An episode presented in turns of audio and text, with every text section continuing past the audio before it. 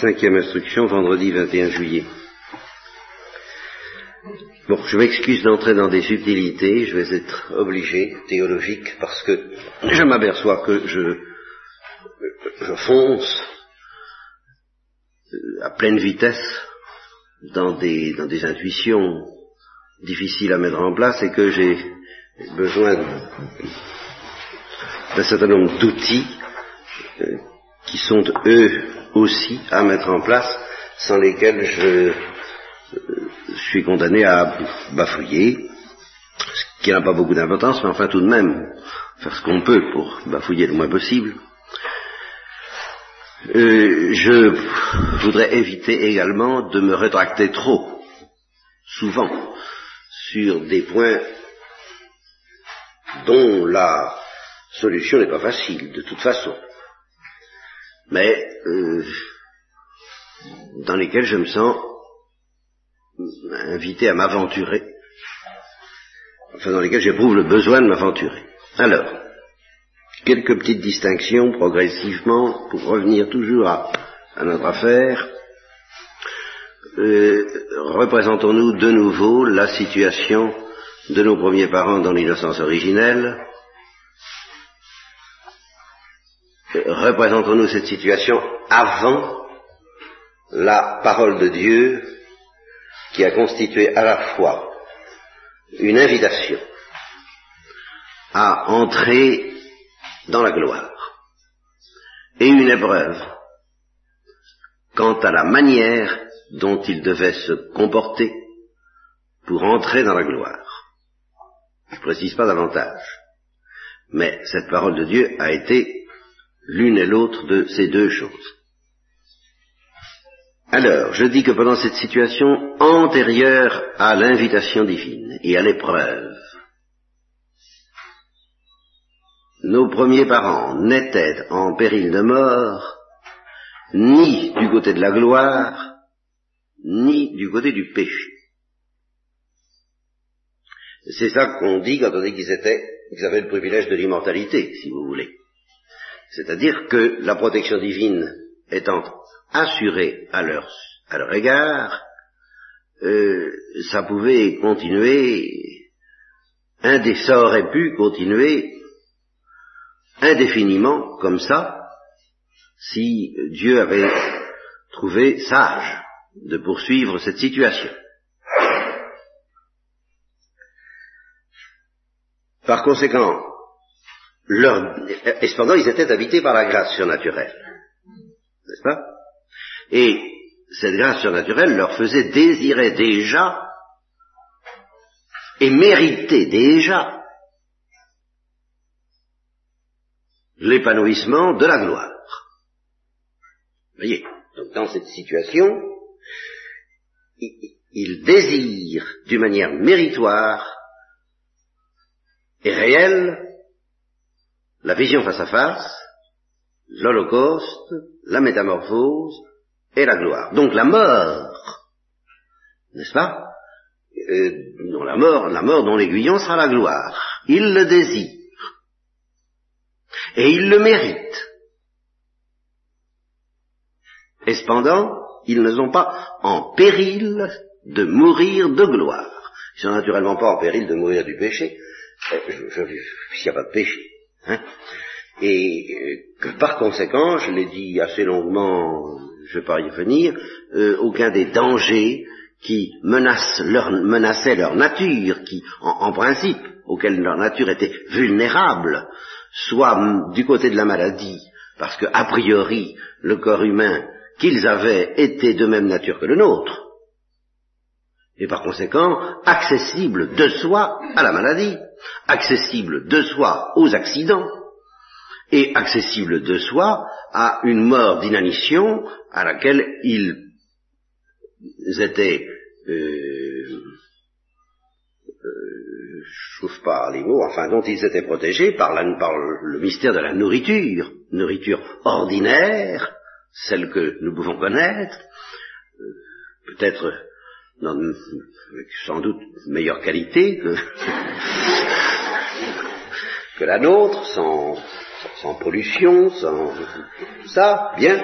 et je dirais même nourriture extraordinaire, sous la forme de ce que j'ai appelé le secret des plantes, n'est-ce pas, ou l'arbre de vie, ce qui revient un peu au même. Étant donné que je le maintiens, la nourriture végétale est quelque chose de plus mystérieux que la nourriture animale. La, nourriture animale, sauf dans la mesure où elle préfigure ce mystère, alors, transcendant entre tous, qui est une nourriture animale, par laquelle nous mangeons le corps du Christ, ben ça c'est une nourriture animale, mais alors euh, pas ordinaire. Mais en dehors de ce cas, la nourriture animale est plus bête et plus grossière que la nourriture végétale, laquelle est plus subtile, comme le sentent bien les naturistes, qui veulent retourner au régime végétarien, et plus propice à guérir ou à protéger des maladies d'une part, à nous mettre dans des états étranges d'autre part. Les champignons hallucinogènes et toutes les drogues en général sont tirées de végétaux. Vous noterez ça. Alors, moi, je ne vois pas d'objection majeure à ce qu'il y ait des drogues, des plantes très mystérieuses, devenues tout à fait introuvables ou inconnues, et qui avaient des pouvoirs pharmaceutiques, si vous voulez. Mais pharmaceutique, ça évoque un aspect de guérison, euh, j'aime mieux dire, euh, des pouvoirs de jouvence, voyez-vous, des pouvoirs euh, destinés à nous préserver du vieillissement en particulier. Bon, qui est tout de même un mystère biologique pas tellement élucidé que ça. On ne sait pas très bien ce que c'est que le vieillissement. Et en particulier ce fait reprenez-moi si je me trompe, c'est étrange que toutes les cellules vieillissent, sauf les cellules nerveuses. Hein, je ne dis pas de bêtises. Quelqu'un n'est pas prêt à me contester là. Pour, une fois, je vous donne la parole.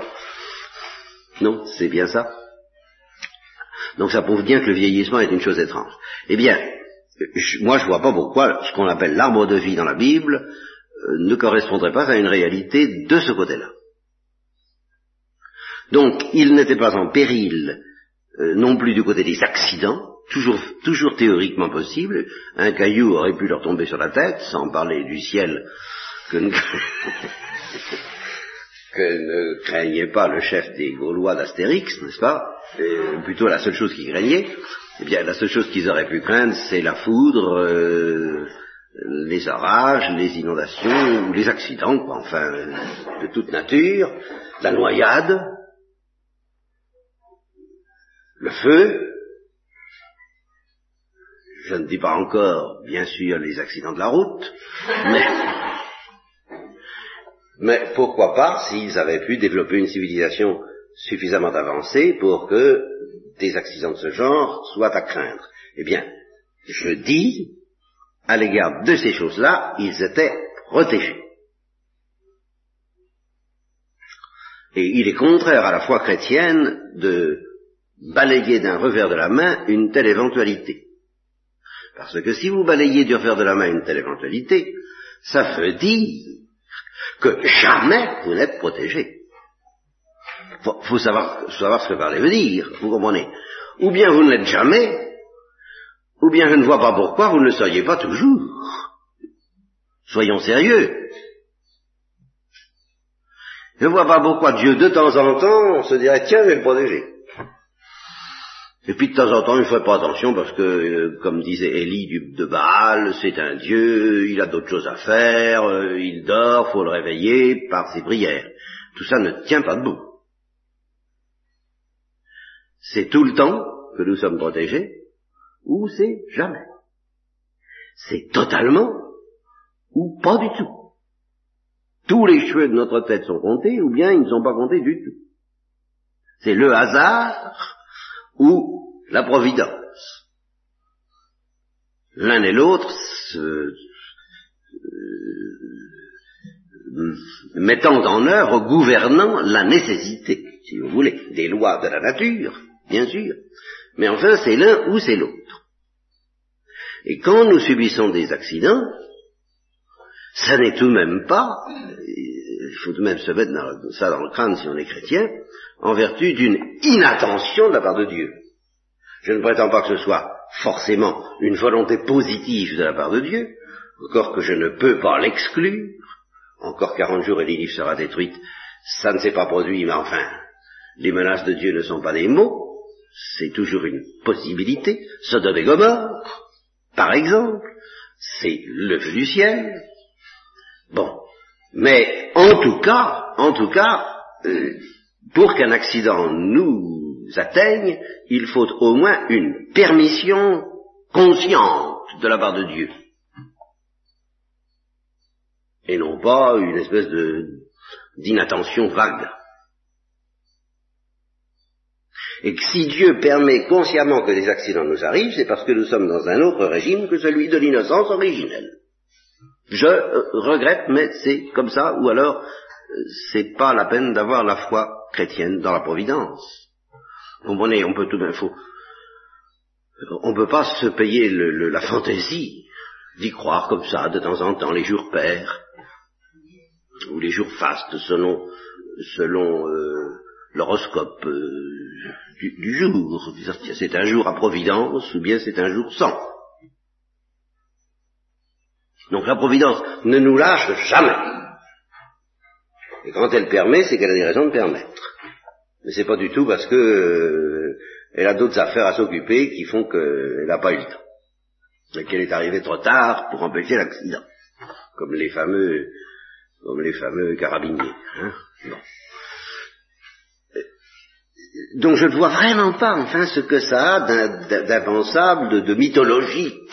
Voyez, c'est toujours pareil. Si vous voulez euh, balader la mythologie, mais, balader toute protection de la part de Dieu à, tout moment de votre existence. N'admettez jamais qu'une telle protection puisse s'exercer sur vous. Il faut être sérieux. Sinon, vous êtes déjà dans la mythologie, si une seule fois vous acceptez l'éventualité que Dieu est plus occupé de vous temporellement, le malheureux.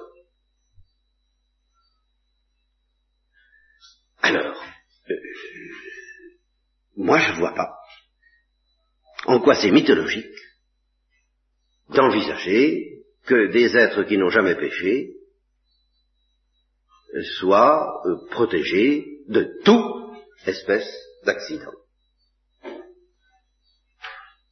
en telle sorte que, selon la parole du psaume, euh, il a commandé à ses anges de peur que tu ne... oui, c'est ça.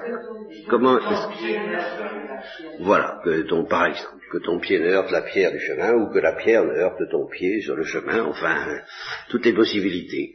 Ça, eh bien, il a commandé à ses anges pour te protéger de cela. Donc il n'était pas en péril de mort du côté du péché. Ce qui est plus paradoxal,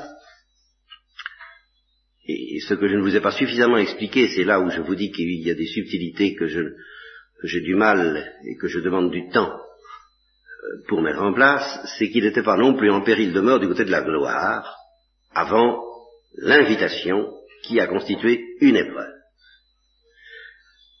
C'est paradoxal puisque par ailleurs, je soutiens qu'ils étaient en état de grâce, que par conséquent ils désiraient la gloire, et que par ailleurs ils la méritaient, puisque, je ne vais pas y revenir, mais dès que quelqu'un est habité par la présence trinitaire, par ce qu'on appelle l'état de grâce, par cette modification de la substance spirituelle de l'être, qui fait qu'il devient un animal à voir Dieu, et non pas seulement un animal pensant, à partir du moment où dans sa substance il est modifié ainsi, euh, il réclame ontologiquement et, irrésistiblement, oui, de voir Dieu face à face. C'est ça la définition même de l'état de grâce, et je vous ai suffisamment dit que Dieu se doit à lui-même de donner à une telle substance la vision face à face un jour, comme il se doit de donner à une substance spirituelle l'intelligence, la volonté et toutes les facultés qui permettent à cette substance de fonctionner, d'être opérationnelle, comme on dirait aujourd'hui. N'est-ce pas? Bon. Eh bien, une substance en état de grâce, c'est une substance qui n'est pas encore opérationnelle du point de vue de la vision face à face, mais qui mérite de le devenir et qui devra le devenir. Dieu se le doit Ou alors, il faudrait que l'état de grâce disparaisse par la faute de l'intéressé, sinon Dieu se le doit. C'est pourquoi quelqu'un, quiconque meurt avec cette réalité en lui, Dieu se doit de lui donner la revision face à face, c'est-à-dire la gloire, car c'est la même chose, pour le cas où vous auriez des hésitations là-dessus, car quelquefois on m'a posé la question, vous nous parlez tout le temps de la gloire, mais ça veut dire la gloire. Vous ne pourriez pas nous dire un peu ce que c'est. Alors, des fois que j'aurais oublié, la gloire c'est la vision face à face et tout ce qui en résulte dans le corps.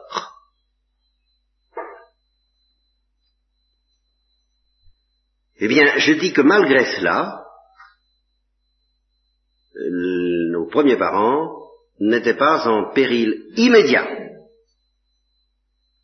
de voir Dieu face à face, c'est-à-dire que, avant l'épreuve et l'invitation divine, leur désir, et voilà la, notion précise que je voudrais vous apporter déjà ce matin, une, précision supplémentaire, une subtilité supplémentaire dont je m'excuse, mais qui est très importante pour ma, petite affaire. Hein, euh, leur désir de voir Dieu face à face était à la fois vrai et méritoire, c'est-à-dire qu'il méritait d'être satisfait, il n'était pas efficace. Il n'était pas encore efficace. Et le deuxième point que je voudrais souligner, qui est encore plus paradoxal, mais toujours la même ligne, c'est que cette absence d'efficacité de la part du désir de voir Dieu n'était pas essentiellement une question d'intensité. C'est-à-dire que ce désir pouvait devenir de plus en plus intense sans pour autant devenir efficace. Et je pose la question, dans cette situation-là qui est relativement simple, puisque nous en sommes au niveau de nos premiers parents, qu'est-ce donc qui manquait à ce désir de la gloire pour devenir efficace? Eh bien, c'est très simple et c'est bête, mais et c'est pourtant très difficile à expliquer, et c'est pour ça que je suis un peu malheureux, enfin, c'est mon métier d'être malheureux de ces choses. Ce qui manquait à ce désir de la gloire pour devenir efficace, c'est tout simplement la gloire elle-même. Autrement dit, seule l'invasion de la gloire, c'est-à-dire un processus nouveau, que Dieu se doit de donner un jour à tout être en état de grâce, bien entendu, que Dieu se doit de donner un jour en réponse au désir de la gloire, bien entendu. Mais qui est tout de même une initiative divine, que l'homme même possédé par le désir de la gloire ne peut pas fabriquer lui-même, n'est-ce pas? Il euh, faut toujours maintenir ça vous le comprendrez facilement, j'espère, faut toujours maintenir cet aspect de gratuité, de liberté, de dialogue avec Dieu que constitue notre vie trinitaire. Voyez, euh, le désir, c'est le désir. Le désir, c'est un début, c'est une amorce peut-être de réalisation, mais c'est une amorce complètement incapable d'aboutir par elle-même. Ça, ne suffit pas de désirer l'eau vive pour être rassasié, pour être désaltéré. Et, le désir de l'eau vive peut augmenter indéfiniment sans qu'on soit désaltéré. Pour que le désir de l'eau vive soit désaltéré, il faut de l'eau. Eh bien, pour que le désir de la gloire soit désaltéré, il faut la gloire. On dirait, ben ça, tout à fait d'accord. Moi, je ne dis le contraire, je sais très bien qu'il ne pourra pas être satisfait si Dieu ne vient pas le satisfaire lui-même. Mais ce qui est paradoxal dans ce que vous dites, c'est que sans ce processus, sans cette intervention de la gloire divine qui fait irruption dans l'être humain, dans le corps, dans l'âme de nos premiers parents, non seulement ils ne peuvent pas être glorifiés, ce qui est évident, mais ils ne peuvent pas désirer efficacement être glorifié. Alors, oui, euh, je m'excuse et je vous demande de faire un tout petit effort philosophique, un tout petit effort de réflexion, parce qu'un désir efficace, c'est un désir qui est vraiment suffisant pour réaliser la chose. C'est ça qu'il faut que vous compreniez. C'est qu'à partir du moment où je dis que le désir de quelque chose est efficace, eh bien, ça suffit, ça y est, il va obtenir par lui-même, en tant qu'efficace, cela même qu'il désire. À quoi est-ce que je pense en ce moment? Je, vais, vous mettre dans, le concret pour que ces considérations abstraites prennent une espèce de, euh, de saveur très concrète, mais je pense tout simplement à la mort d'amour dont rêvait Thérèse de l'enfant Jésus. On en parlait beaucoup de son temps. Hein Mais c'est autour de ça que tout ce que je vous raconte tourne en fin de compte. Or, je dis mourir d'amour surnaturel, c'est mourir d'un désir efficace de la gloire. Eh bien, je dis, un désir de la gloire ne peut être efficace que si la gloire arrive. Et c'est la gloire elle-même qui, en arrivant, en faisant irruption dans un être, porte d'abord, c'est le tout premier effet psychologique si vous voulez, mais porte son désir de la gloire à un degré d'intensité effectivement bien plus grand, mais surtout lui donne une qualité nouvelle qui est de devenir efficace, c'est-à-dire d'avoir le pouvoir de rompre les liens de la vie terrestre. Je ne dis pas de la vie du corps, je dis de la vie terrestre. Et tout ce que je vous dis tourne, en, fin de compte, depuis, depuis toujours d'ailleurs, mais spécialement pendant cette session, autour de ce mystère-là, et je voudrais vous mettre en présence, dans la vie des saints, de la réalité de cette chose-là. Pourquoi est-ce que c'est pas facile de l'observer dans la vie des saints, pourquoi est-ce que ça ne saute pas aux yeux? Mais c'est précisément à cause d'une énorme complication qui s'appelle le mystère de la croix et de la rédemption, dont nous aurons de nouveau à parler comme nous en avons déjà parlé. Mais tout de même, on peut surprendre de temps en temps quelque chose de ce genre. L'exemple le plus éblouissant, c'est bien entendu l'Assomption dont le mystère d'Élie était une figure, à savoir un désir de voir Dieu qui devient tellement impérieux, mais pas seulement à cause de son intensité, parce qu'il est, déjà en conjonction avec la gloire, quoique dans l'obscurité de la foi. Et c'est cette notion de désir efficace qui m'oblige à introduire quelque chose de tout à fait nouveau par rapport à tout ce que je vous ai dit depuis des années et des années, à savoir cette notion d'une irruption de la gloire à un moment où on est encore dans l'obscurité de la foi, et qui, évidemment, va être efficace pour nous emporter au-delà de l'obscurité de la foi, à savoir dans la lumière. Mais il faut bien qu'à un moment donné, cette irruption de la gloire se produise alors qu'on est encore dans l'obscurité de la foi. Ça va pas durer longtemps, peut-être. Justement, le mystère de la Sainte Vierge, ce qui, ce qui me fascine, c'est que ça a duré longtemps. Ça a duré au moins depuis la résurrection jusqu'à l'Assomption. Je, vous expliquerai pourquoi. Et si ça a été freiné, ça a été freiné, si ça n'a pas été apparemment efficace, c'est en vertu d'un mystère propre à la Sainte Vierge, et nous nous aurons à reparler. Mais de soi, ça avait tout ce qu'il fallait pour être efficace. C'était pas seulement un désir venant d'une intensité de grâce et d'une intensité d'amour exceptionnelle. Ça, nous, nous allons le voir, nous allons le voir, j'espère, ce matin, dans, justement dans deux cas éminents qui, qui vont me servir à m'expliquer, à savoir le cas de Jean-Baptiste et le cas de Saint-Joseph. Eh bien, l'intensité du désir de Saint Jean-Baptiste et du désir de Joseph à l'égard de la gloire, eh bien, n'était pas telle, n'était pas de l'ordre de l'efficacité. Voilà ce que je vais essayer de vous expliquer pour vous montrer la différence entre l'Ancien Testament et le Nouveau.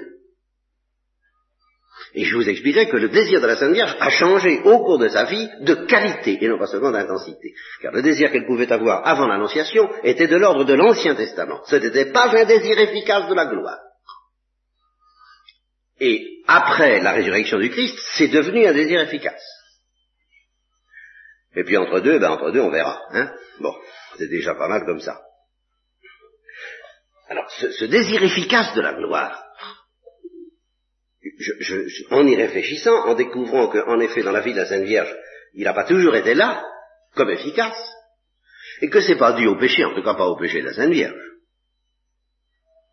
puisqu'elle était immaculée, et peut-être même pas au péché du monde, car j'ai des raisons de penser très sérieuses, je vous les donnerai, qu'elle a été préservée de cette espèce d'oppression du péché du monde jusqu'à l'Annonciation, et qu'elle n'a dû, qu'elle a dû connaître le mystère de l'oppression du péché, c'est-à-dire de la croix, que par son Fils, donc euh, il a fallu qu'il arrive, pour lui apporter ce cadeau écrasant, n'est-ce pas?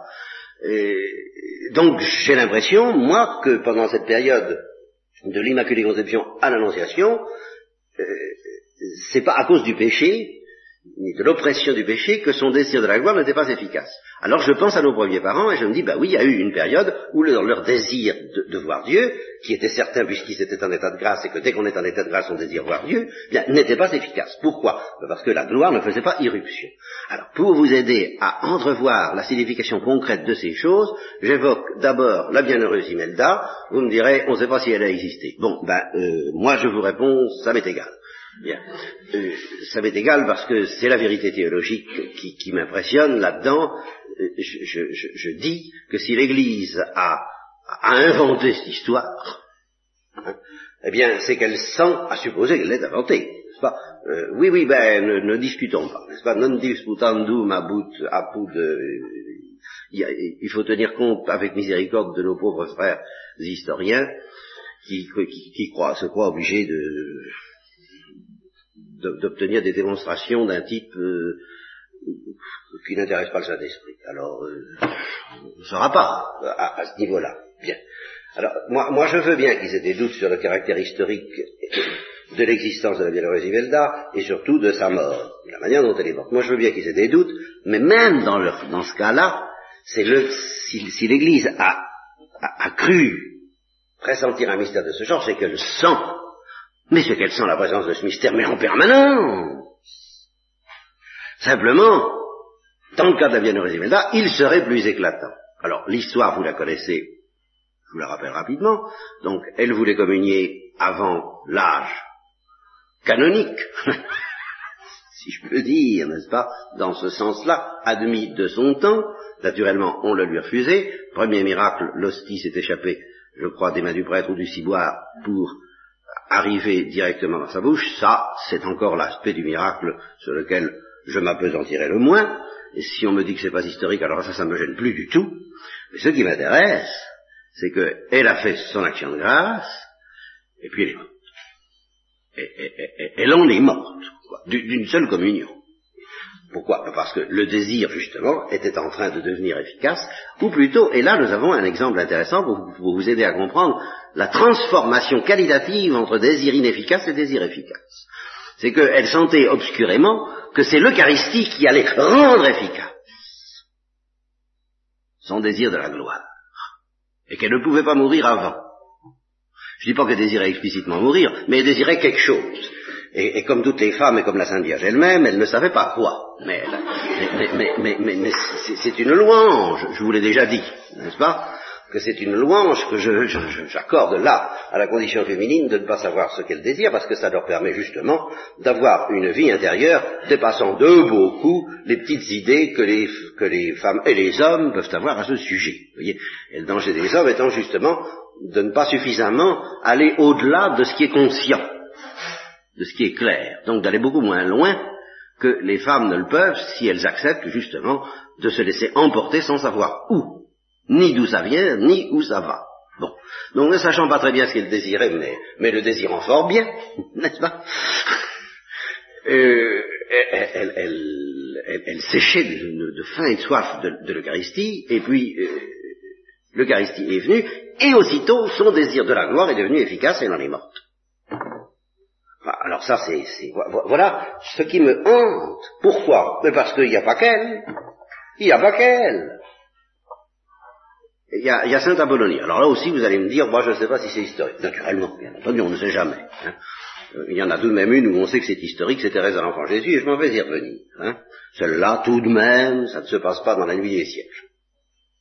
Alors Saint Apollonie euh, a été condamné au bûcher, je crois,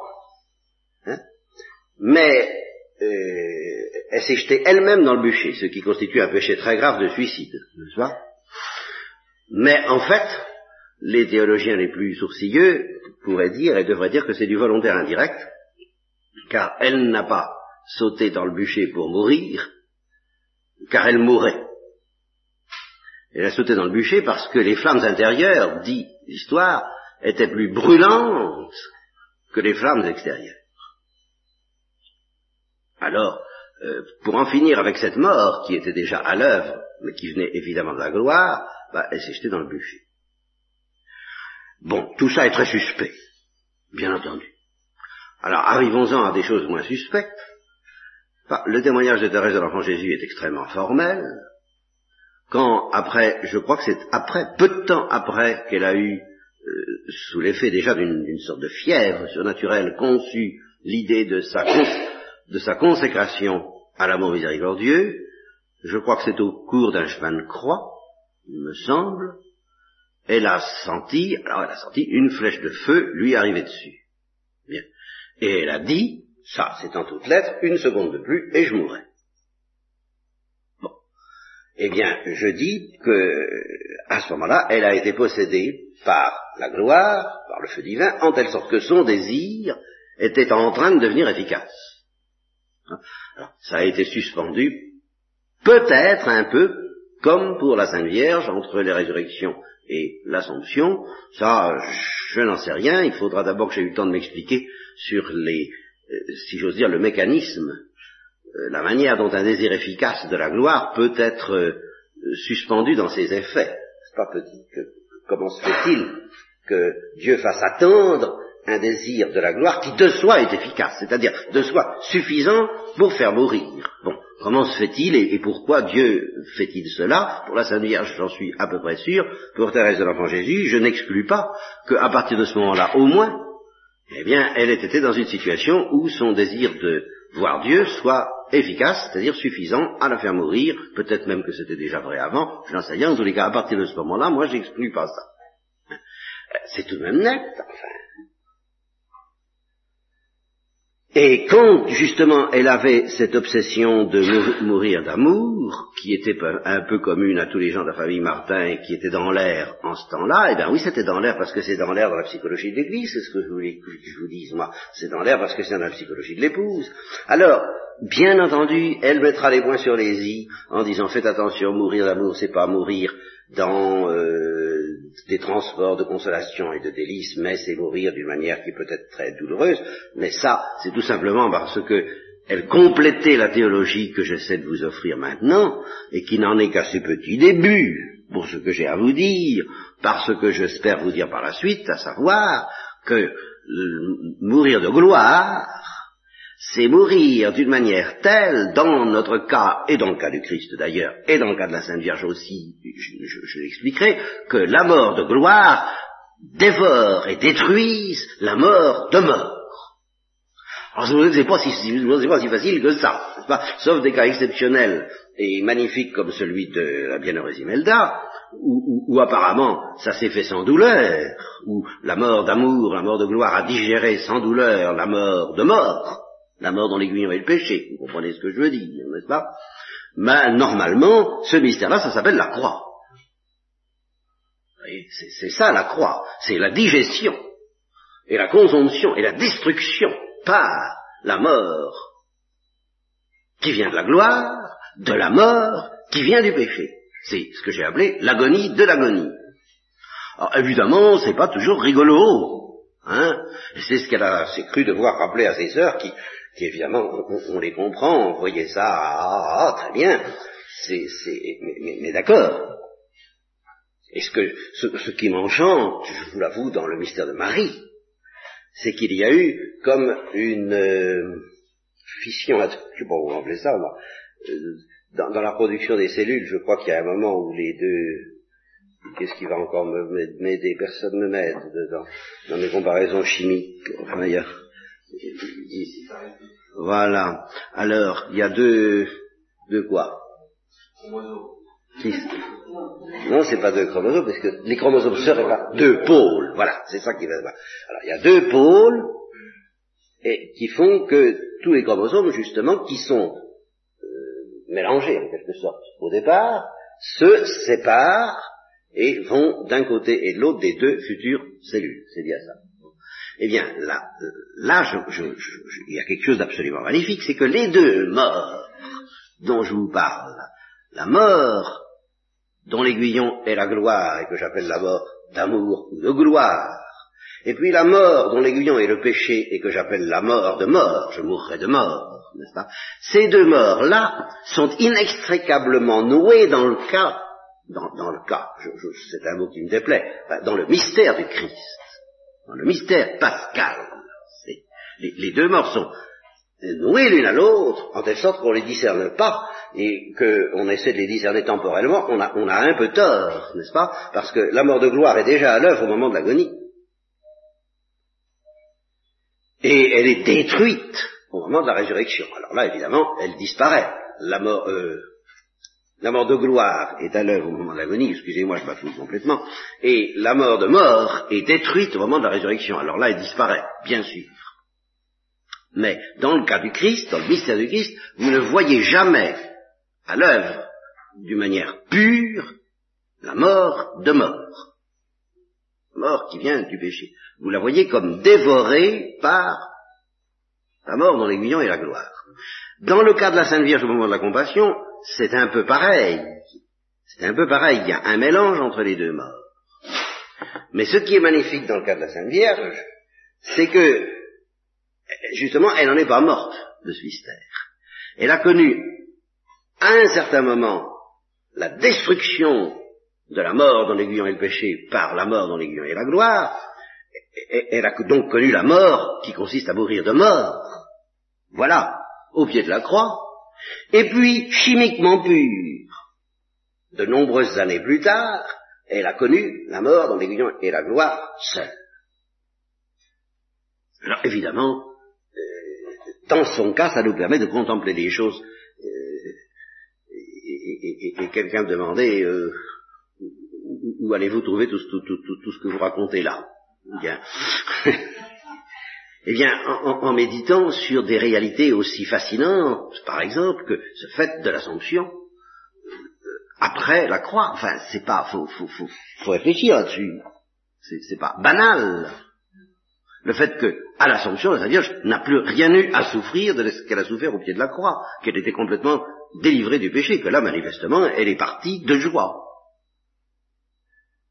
Bon, et alors si je reviens à Thérèse de l'Enfant Jésus, qui est plus proche de nous que la Sainte Vierge malgré tout, tout en étant pas plus historique celle-là, j'espère tout de même que vous croyez à l'Assomption, puisque c'est un dogme défini, eh bien, il euh, faut tout de même faire attention qu'il y a eu le, fameux petit credo, où je sais bien ce qu'on dit.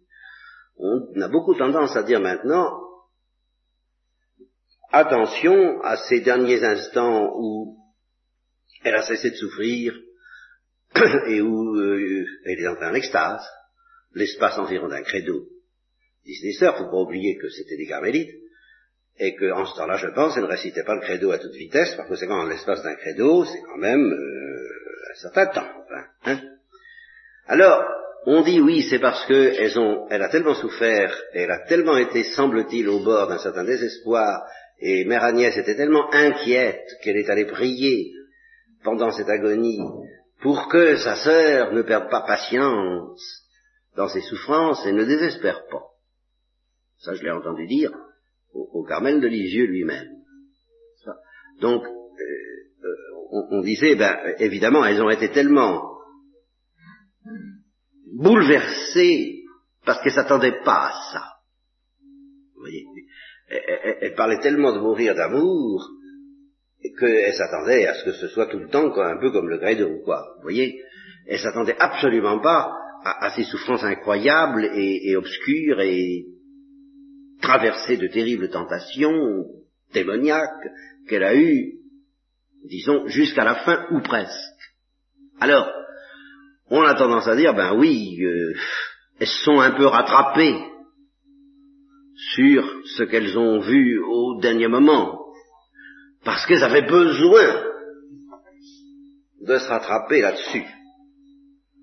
Je crois qu'il faut quand même pas exagérer, il faut se méfier parce que de là à dire qu'elles ont inventé ça pour se rassurer, il n'y a pas loin. Hein. Euh, nos psychanalystes feront très bien l'affaire. Hein. Moi, je marche pas. Je marche pas parce qu'il y a trop d'autres exemples dans la vie de l'Église qui sont tout de même très impressionnants. Le père Kolb, par exemple. Ben, le père Kolb est, est allé avec ceux qui sont morts de la faim et de la soif, qui sont morts de mort, et de ce point de vue-là, il est mort de mort, lui aussi. Mais il est mort de mort en chantant et en faisant chanter. Ça, c'est quand même quelque chose qui n'est plus de l'ordre de la mort de mort. Quelque chose qui est tout de même de l'ordre de la gloire. Et avec un quart de poumon, en tout et pour tout, il a résisté à quinze jours de ce traitement, il a vu mourir tous les autres, les uns après les autres, il était toujours pas mort, lui. Il a fallu lui faire une piqûre, et on dit, évidemment, j'y suis pas allé voir, mais enfin, c'est tellement euh, fréquent dans l'Église ces choses-là que son corps, qui, justement est mort au moment de l'Assomption, irradier de la lumière.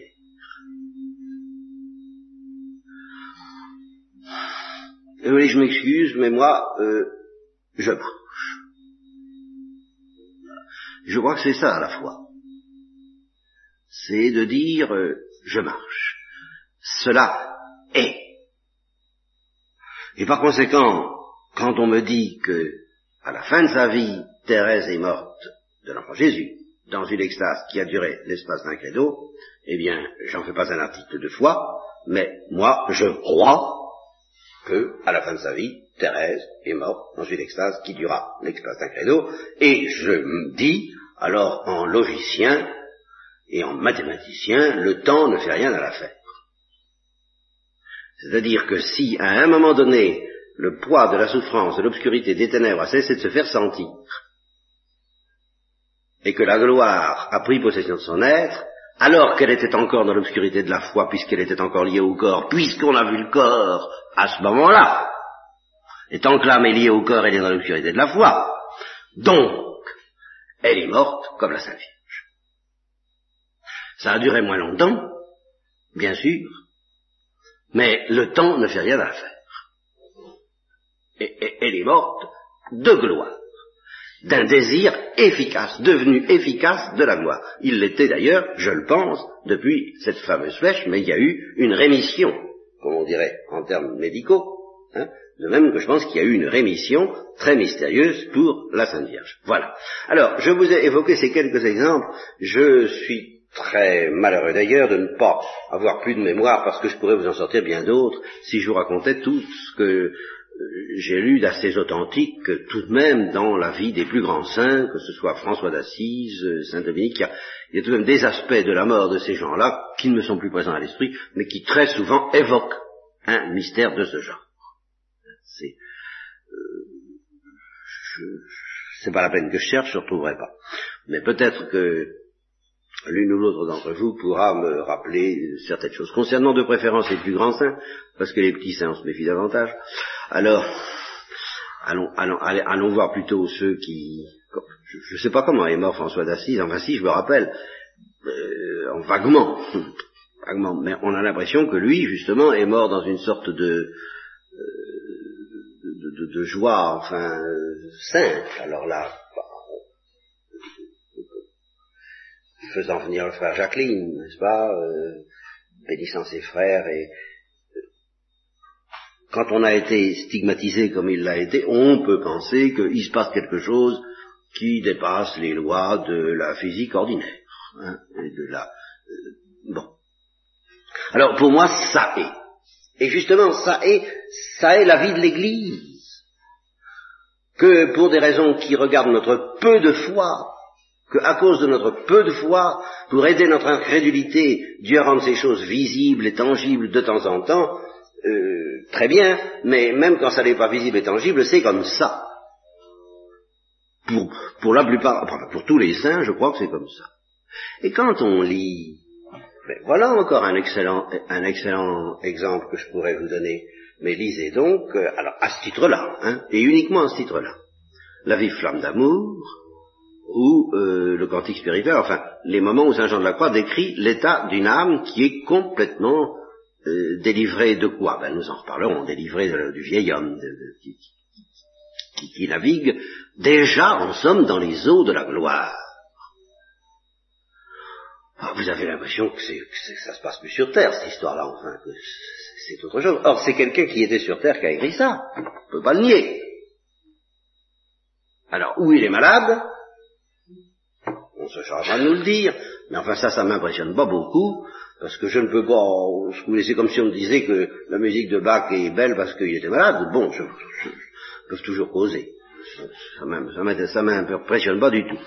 Eh bien, ce qu'a écrit Saint Jean de la Croix, ça ne peut pas s'expliquer parce qu'il était malade, mais parce qu'il était brûlé. Voilà. Eh bien, quand on est brûlé à ce niveau-là, eh bien, je pense qu'en effet, ça peut devenir efficace et déchirer la toile de cette douce rencontre. Alors maintenant, en théologien, une fois qu'on s'est bien expliqué sur le caractère concret de cette petite affaire, alors j'essaie de situer ces choses, et je vais le faire avec beaucoup d'attention, en vous disant déjà pour nos premiers parents, il y a donc eu une phase où le désir de la gloire, il faut bien distinguer ça, où le désir de la gloire n'est pas efficace. Et puis il y a eu une phase où il serait devenu efficace s'il n'avait pas péché. Évidemment, là, ça, ils ont raté leur affaire. Bon.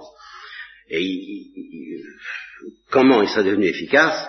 J'ai ma petite idée là-dessus. Euh, J'y insiste pas pour le moment. Bon, mais en tous les cas, il, serait devenu efficace. C'est-à-dire qu'il y aurait eu une irruption de la gloire, analogue à l'irruption de la gloire dans le corps de la bienheureuse Imelda, dans le corps de Thérèse de l'Enfant Jésus, au moment de la flèche de feu et au moment de l'extase du credo, et à mon avis tout le temps entre les deux, mais alors c'était contrarié par le mystère des ténèbres, bon, efficace comme ça l'a été pour la Sainte Vierge, ça serait devenu de ce genre. Ça n'a pas eu le temps, ou plutôt ils ont opposé un obstacle, qui s'appelle le péché, à euh, cette irruption de la gloire. Parce que c'est une épreuve. Même pour quelqu'un qui a le désir de la gloire, ça c'est ça qu'il faut bien que ça nous apprenne d'ailleurs, c'est que même pour quelqu'un qui a le désir de la gloire et qui est innocent par ailleurs, l'irruption de la gloire constitue toujours une épreuve. Une épreuve de foi. C'est-à-dire une épreuve de souplesse. Car s'il ne s'agit pas de la foi qui consiste à croire qu'on est invité plus tard, cette fois-là, nos premiers parents l'avaient. Ça faisait pas de problème pour eux, ils avaient la foi bien plus que nous. sans difficulté, ils faisaient pas de discussion rationnelle. Ils, sentaient trop Dieu, puisque je dis qu'ils priaient tout le temps. Quand on prie tout le temps, on a la foi, sans difficulté. Mais il s'agit d'un progrès de la foi, d'une perfection de la foi. Il s'agit d'un certain mouvement qu'on ne peut faire que grâce à la foi, mais qui va beaucoup plus loin que purement et simplement de croire un jour qu'on sera invité. Non. On croit qu'un jour on sera invité, puis au moment où Dieu s'approche, il dit alors là, attention, il va y avoir un moment critique, si tu veux accomplir le mouvement sans qu'il y ait de la casse, il faut que tu te cramponnes bien à moi, que tu cherches plus à rien comprendre du tout, et puis que tu fasses le plongeon. Alors attention, tiens bon, tiens bon la rampe, hein tu te, Et puis ferme les yeux. Plus fort que jamais. Parce que il n'y a que moi qui peut te faire franchir, qui peut te faire franchir justement ce, ce, ce, détroit, cette porte étroite de la métamorphose et de l'Holocauste. Il n'y a que moi. Si tu ne te fais pas tout petit par la foi, en, renforçant en quelque sorte ta foi par, quelque chose de plus euh, de plus pauvre, de plus obscur, de plus de plus jusqu'à présent tu avais la foi, puis tu pouvais, euh, si j'ose dire, pensauter un peu, quoi, hein C'était béni, c'était très bien. Mais maintenant, il ne faut plus pensauter du tout. C'est fini tout ça, hein Il faut fermer les lumières, il faut éteindre les lampions, il faut éteindre les loupiottes, pour que la grande lumière puisse t'envahir. Et c'est un moment redoutable ça a été si redoutable qu'ils n'ont pas su y faire. Eh bien, à partir de ce moment-là, alors ils ont tous été habités par une autre mort. La mort de mort. La mort dont l'aiguillon est le péché. Alors là, ce que je ferai ce soir, enfin ce que je commencerai ce soir, c'est à vous expliquer la situation très complexe à laquelle on, arrive. Et en particulier, euh, après quelques considérations préliminaires qui me prendront peut-être encore plus de temps que je ne le suppose, je, suis désespéré de, penser toujours arriver à dire des choses et de ne jamais y arriver, mais enfin, on a tout de même du temps devant nous. Après quelques considérations préliminaires sur justement cette situation qui consiste à être habité par une autre mort par être en péril d'une autre mort que la mort de la gloire, euh, eh bien, j'essaierai de vous expliquer la différence entre ceux-là même qui ont été les plus proches de la nouvelle alliance, du nouveau régime, que j'appelle le régime de la gloire, dans l'obscurité de la foi. Et, c'est ça vraiment le thème de cette retraite, si vous voulez. Hein? Qu'est-ce que c'est que le régime de la gloire dans l'obscurité de la foi, et en quoi est-il différent du régime de la grâce? Évidemment dans l'obscurité de la foi, bien sûr. Eh bien, nous prendrons justement les cas ultimes, les plus parfaits, parce que ce n'est pas seulement une question d'intensité, de ceux qui sont restés jusqu'au bout, jusqu'à leur mort, sous le régime de la grâce, pour les comparer à ceux qui ont, comme la Sainte Vierge, transité d'un régime à l'autre. Et puis à ceux qui, et, comme la Sainte Vierge, mais aussi comme les apôtres. Car les apôtres ont transité d'un régime à l'autre. Et les apôtres ont transité d'une manière très différente que, la Sainte Vierge. Il faudra mettre tout ça en place. Je, je vous demande pardon d'avance de toute la complexité de ces affaires. Mais ce qui est sûr, ce qui est simple relativement, c'est que Jean-Baptiste et Saint Joseph ne sont pas morts de gloire. Voilà. Ils sont morts de mort. Alors que c'était des saints, et que Saint Joseph, en fait, Saint Joseph et Saint Baptiste sont un petit peu en concurrence en ce moment. N'est-ce pas? Et Pour la deuxième place. Il y a un concours qui n'est pas encore attribué pour la deuxième place. La première place, c'est la Sainte Vierge. Pour la deuxième, euh, je crois que longtemps on a, on a, mis Saint Jean-Baptiste, et puis que Saint Joseph est en train de, de monter au firmament de la gloire que l'Église accorde ici-bas, à mon avis à juste titre, parce que euh, évidemment il y a la parole du Christ, Jean-Baptiste est le plus grand de tous les enfants, de tous les enfants des hommes, je crois que c'est. Mais il ajoute, et c'est bien là-dessus que je vais insister, le plus petit dans le royaume des cieux, ah, ah c'est autre chose. Ça, c'est le régime de la gloire. Et alors, par contre, Saint Joseph, eh bien, il a tout de même ce privilège, dont je vous expliquerai la nature exacte, là, je prendrai le temps qu'il faut, là encore, d'appartenir à l'ordre hypostatique.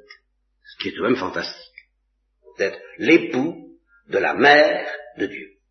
L'époux réel, et le père, comme on dit, putatif, mais c'est pas une plaisanterie, Loin de là, il est, relié d'une manière unique au Verbe, moins que la Sainte Vierge, mais tout de même selon quelque chose qui est de l'ordre qu'on appelle hypostatique. Donc je suis tenté pour moi de donner euh, le premier prix, c'est-à-dire le second, à Saint Joseph, et de considérer que c'est le plus grand de tous les saints après la Sainte Vierge. Donc vous voyez que j'y vais pas de ma morte, et cependant je suis prêt à maintenir que jusqu'à jusqu'à la descente du Christ au Shéol, sur lequel nous aurons beaucoup à insister, eh bien, Saint Joseph a appartenu, bien que le Christ soit là, ce qui est bien étrange. Hein. le Christ était là, il l'a connu, il l'a touché, il l'a embrassé, il l'a aimé, il l'a entendu, et il est mort dans ses bras. Le patron de la bonne mort. Vous voyez les, deux morts d'ailleurs de Saint Joseph et de Jean-Baptiste les deux morts chrétiennes, si on ose dire par excellence, la mort du martyr par lequel Jean-Baptiste ressemble parfaitement à Jésus-Christ, et puis la mort de, euh, Saint Joseph entouré de, Jésus et de Marie, enfin on ne peut pas rêver mieux, et cependant je suis prêt à maintenir que Saint Joseph qui était un saint, qui n'a jamais péché, je suis prêt à admettre pour lui une sorte de protection analogue à celle qui a rendu la Sainte Vierge impécante. Vous voyez que je vais loin. Je n'irai pas jusqu'à l'Immaculée Conception comme certains l'ont demandé parce que ça me gêne et que j'ai vraiment aucune raison de, le croire. Et ça, c'est assez important quand même dans la synthèse que je vous propose. Mais tout de même, je suis prêt à aller très loin. Et cependant, Saint Joseph est mort de mort. Dans la plus grande sainteté, c'est pas, il n'est pas, il pas mort d'une mort dont l'aiguillon était son péché. Bien sûr. Et alors là, il faudra que je vous explique ce que ça veut dire que cette osmose de tous les hommes les uns entre les autres, dont le premier effet est le péché originel, justement, mais dont le second effet est cette osmose qui fait qu'on meurt de mort, même si on est un saint. Sauf si on meurt de gloire, mais on ne peut pas mourir de gloire avant Jésus-Christ. Parce que la porte est fermée depuis la chute de nos premiers parents. Et non seulement avant Jésus-Christ, mais avant que Jésus-Christ ne soit mort de gloire. Voilà pourquoi Saint Joseph étant mort avant la mort du Christ, moi je maintiens théologiquement qu'il n'est pas mort de gloire, mais qu'il est mort de mort, et puis que la gloire il l'a connue au moment de la descente du Christ au Shéol, et qu'il a été évidemment un des premiers à bénéficier alors de cette gloire. Alors voilà ce que j'essaierai de vous expliquer, mais je vous, suis obligé de vous prévenir, Nous ne sommes pas au bout de toutes les subtilités, de toutes les distinctions, de toutes les mises au point fatigantes dont j'aurais besoin pour que ça se tienne à peu près mon discours, comme on dit aujourd'hui.